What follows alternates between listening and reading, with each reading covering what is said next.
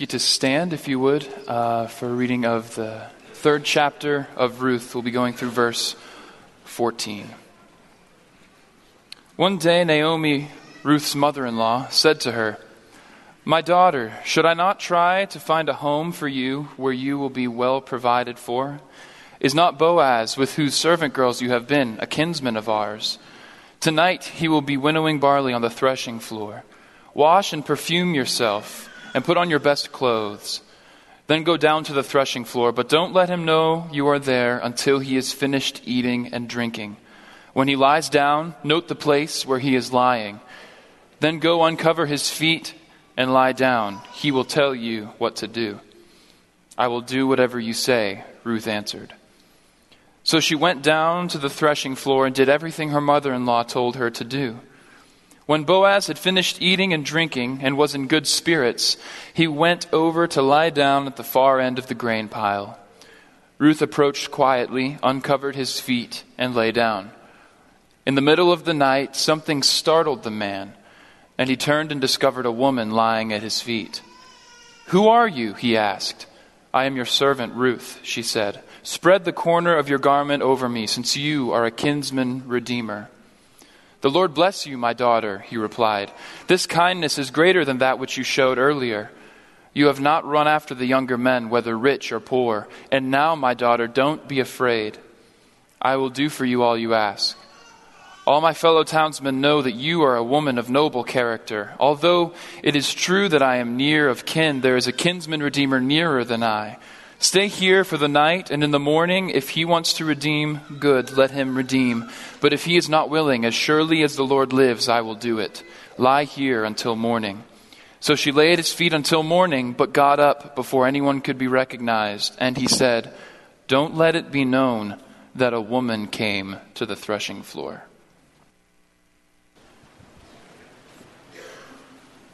If you would bow with me. Father, how good it is for brothers and sisters to dwell together in unity. How great is your love that you've lavished on us that we can be called your children. Gather now in your presence to hear your words. Open our ears, soften our hearts.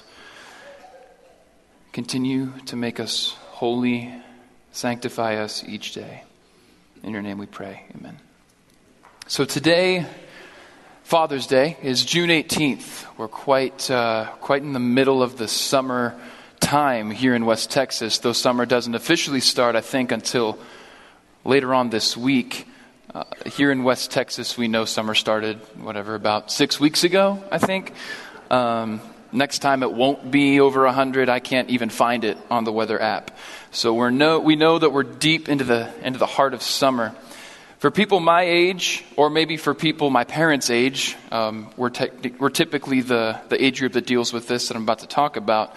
We know that with summer, not only comes the warm weather and school being out, but it means wedding season. Uh, I've got probably somewhere around five or six wedding invitations hanging on my fridge right now, all on different weekends, you know, apologizing for different reasons to each of them that I can't get there. But it's just that time of year summer before uh, Anna and I got married, she was, I think, in five weddings in 10, nine or 10 weeks. Crazy time of year uh, for wedding season. It just, it's that time of year. So, with that in mind, I want you to think uh, this might not apply to all of you, but I think most of you it will. I want you to go back and think about your first date. When you think about your first date, it could have been it could have been 30, 40, 50, 60, 70 years ago, maybe, or it could have been last week. But I want you to think uh, who are you with? How old were you? Where did you go? What time did you have to be home? What time did you actually get home? Some of you may have forgotten uh, some of those details. I know for my first date, I was uh, the one flooring it to try to get home by the time I knew I had to, to get her home. My first date with Anna, she kind of couldn't wait to get home. It, there are a lot of different reasons. We have an interesting story. I'll explain it some other time. Some of you may have forgotten those details or that boy or that girl, maybe on purpose. Maybe there are some bad memories there, so, so maybe just pick your first good date. Think about all that was going through your mind at that time.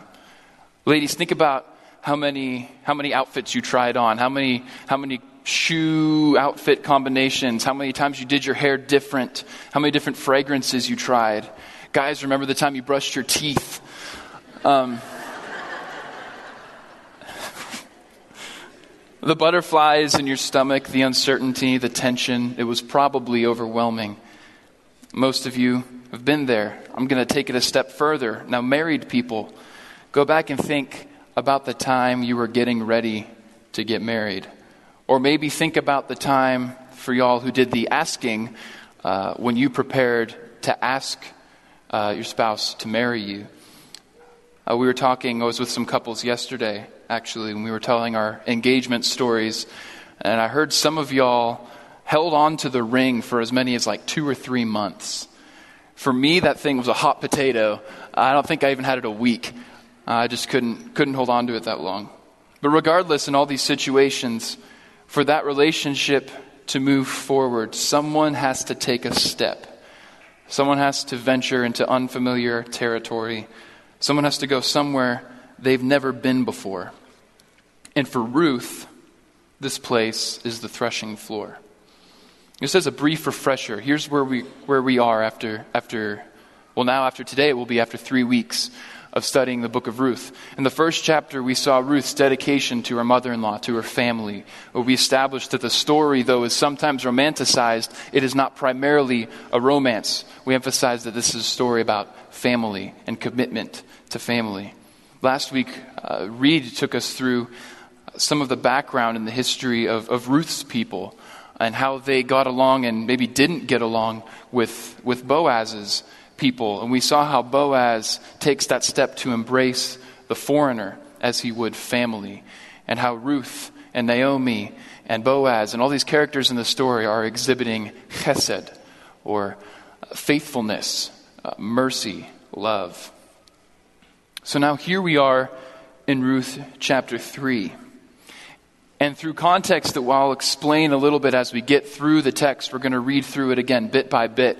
I'm going to explain a little bit of some of these situations that seem a little odd to us. But basically, Ruth has the combined stresses of a first date, a proposal, and a marriage all lumped into one event, all lumped into one interaction with Boaz. She has all this stress all at once. And not only does she have all those stresses that would normally go with it that we could understand, she also has uh, her own survival, her own self preservation going into this. As we said before, in the world she's living, Ruth can't get a roof over her head or a sustainable source of food or resources or security without a man.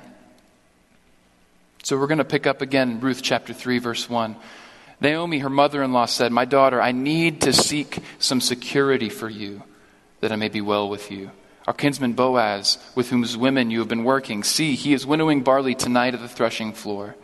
Now wash and anoint yourself, and put on your best clothes, and go down to the threshing floor. But do not make yourself known to the man until he has finished eating and drinking. When he lies down, observe the place where he lies. Then go uncover his feet and lie down he will tell you what to do. It's at this point in the story, it's at this point where, as we've been saying all along, that Ruth is acting so selflessly.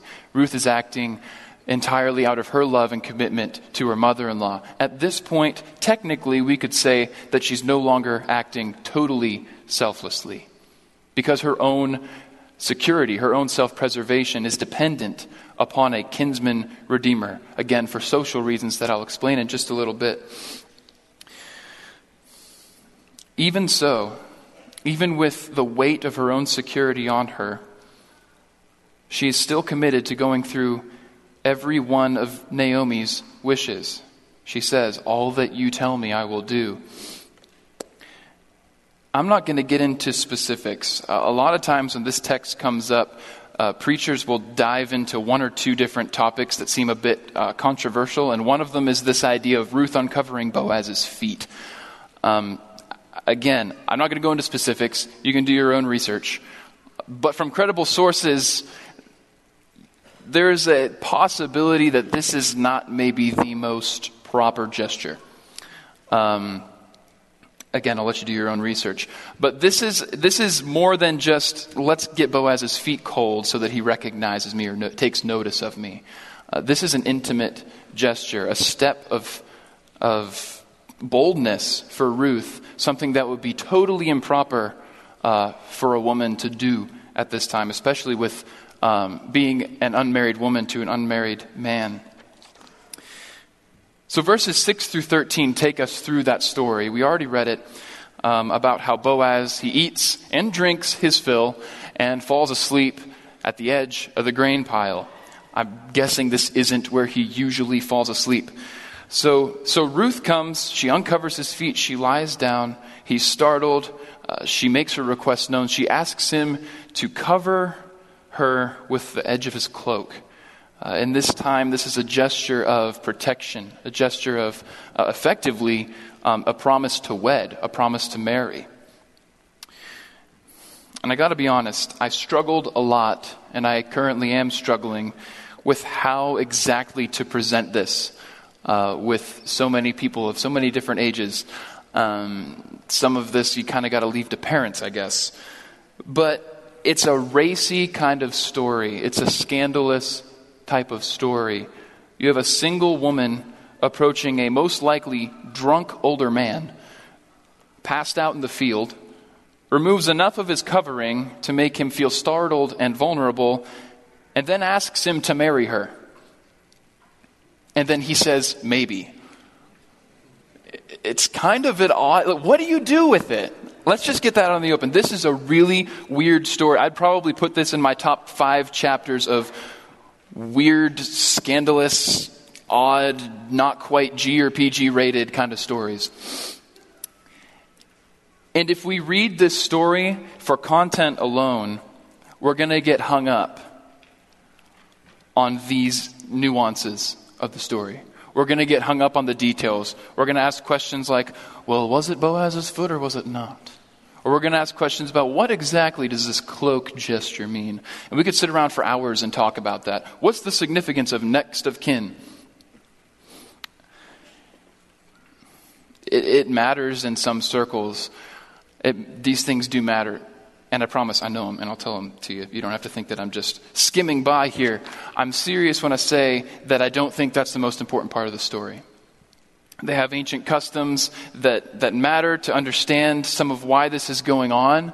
Uh, it would be customary for a widow to marry the next closest relative uh, to her late husband uh, in the case of his death. So now you know. So what? What does it matter? I think this story can guide us into a different type a different way of reading the Bible, especially narratives such as this. The questions that I've kind of addressed already give us an idea of the content of the book. Why is all this happening the way it's happening? But I want us to focus on the characters. I want us to focus on who in this story can I identify with? Who is showing qualities that I should possess and that I should display. And see, we don't get the real hook of this story until verse 14 of chapter 3. This entire scandalous uh, encounter goes on. She lays with Boaz all night. And here in verse 14, so she lay at his feet until morning, but got up before one person could recognize another. For he said, It must not be known that the woman came to the threshing floor. We could do word studies on Hebrew euphemisms and research ancient marital customs all we want. But even with that knowledge, we'll never really be able to put ourselves in this character's shoes and understand her plight until verse 14. It must not be known that a woman came to the threshing floor. Because of factors outside her control, Ruth is forbidden from the threshing floor. She is a foreigner, she is a woman, an outsider, in every sense of the word. But the place she must go and the things she must do for her own security to keep her covenant with her mother in law, are, dangerous, scandalous, and in all ways improper. Ruth, as an outsider, is forced to go to a place where grace is required. She's forced to do scandalous things and hope for empathy and understanding. And none of it is guaranteed. We often come to these stories uh, with, a, with a preconceived sense of, sense of closure. We already know the end to the story, so we don't necessarily feel all the tensions the characters would have felt when they went through these things. But Ruth doesn't have that assurance. What she does have is faith. And in this story, Ruth's faithfulness plays out in bold gestures laced with humility. If there's one thing we can gather from this story, it is how to act boldly with humility. Not one or the other, but both somehow coexisting at the same time. Approaching the threshing floor for Ruth is bold. Ensuring she is not seen is humble. Uncovering Boaz to make him vulnerable is bold. Responding to his questioning with, I am your servant, is humble.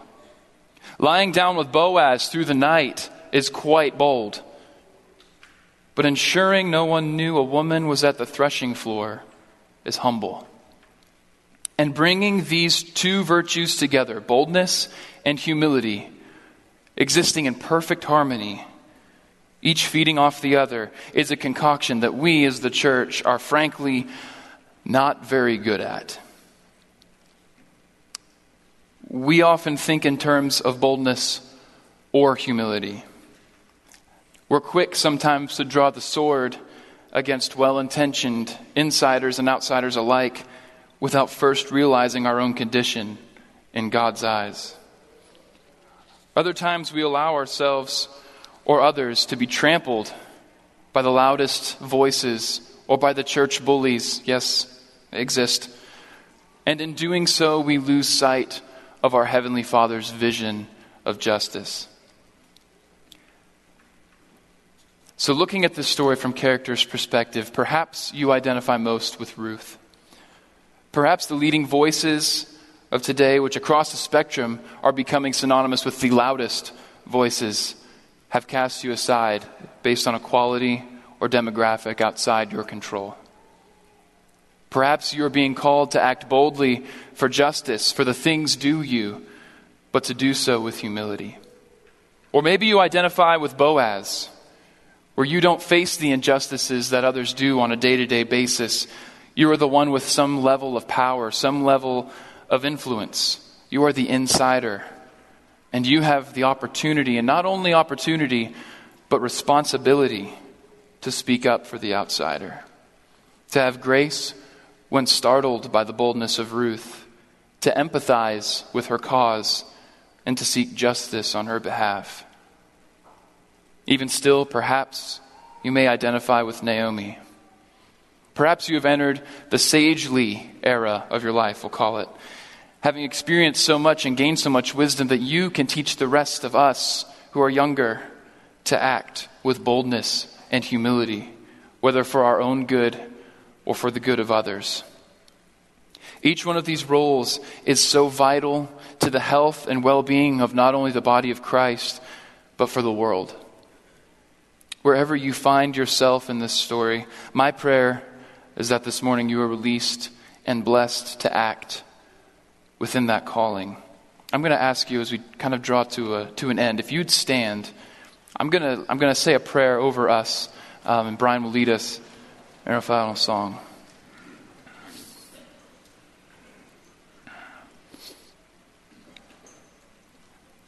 Father, this morning we pray for your boldness.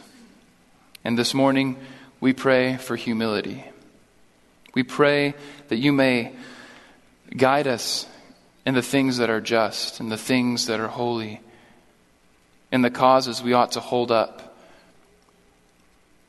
We ask for the humility to empathize with others, to empathize with insiders and outsiders alike,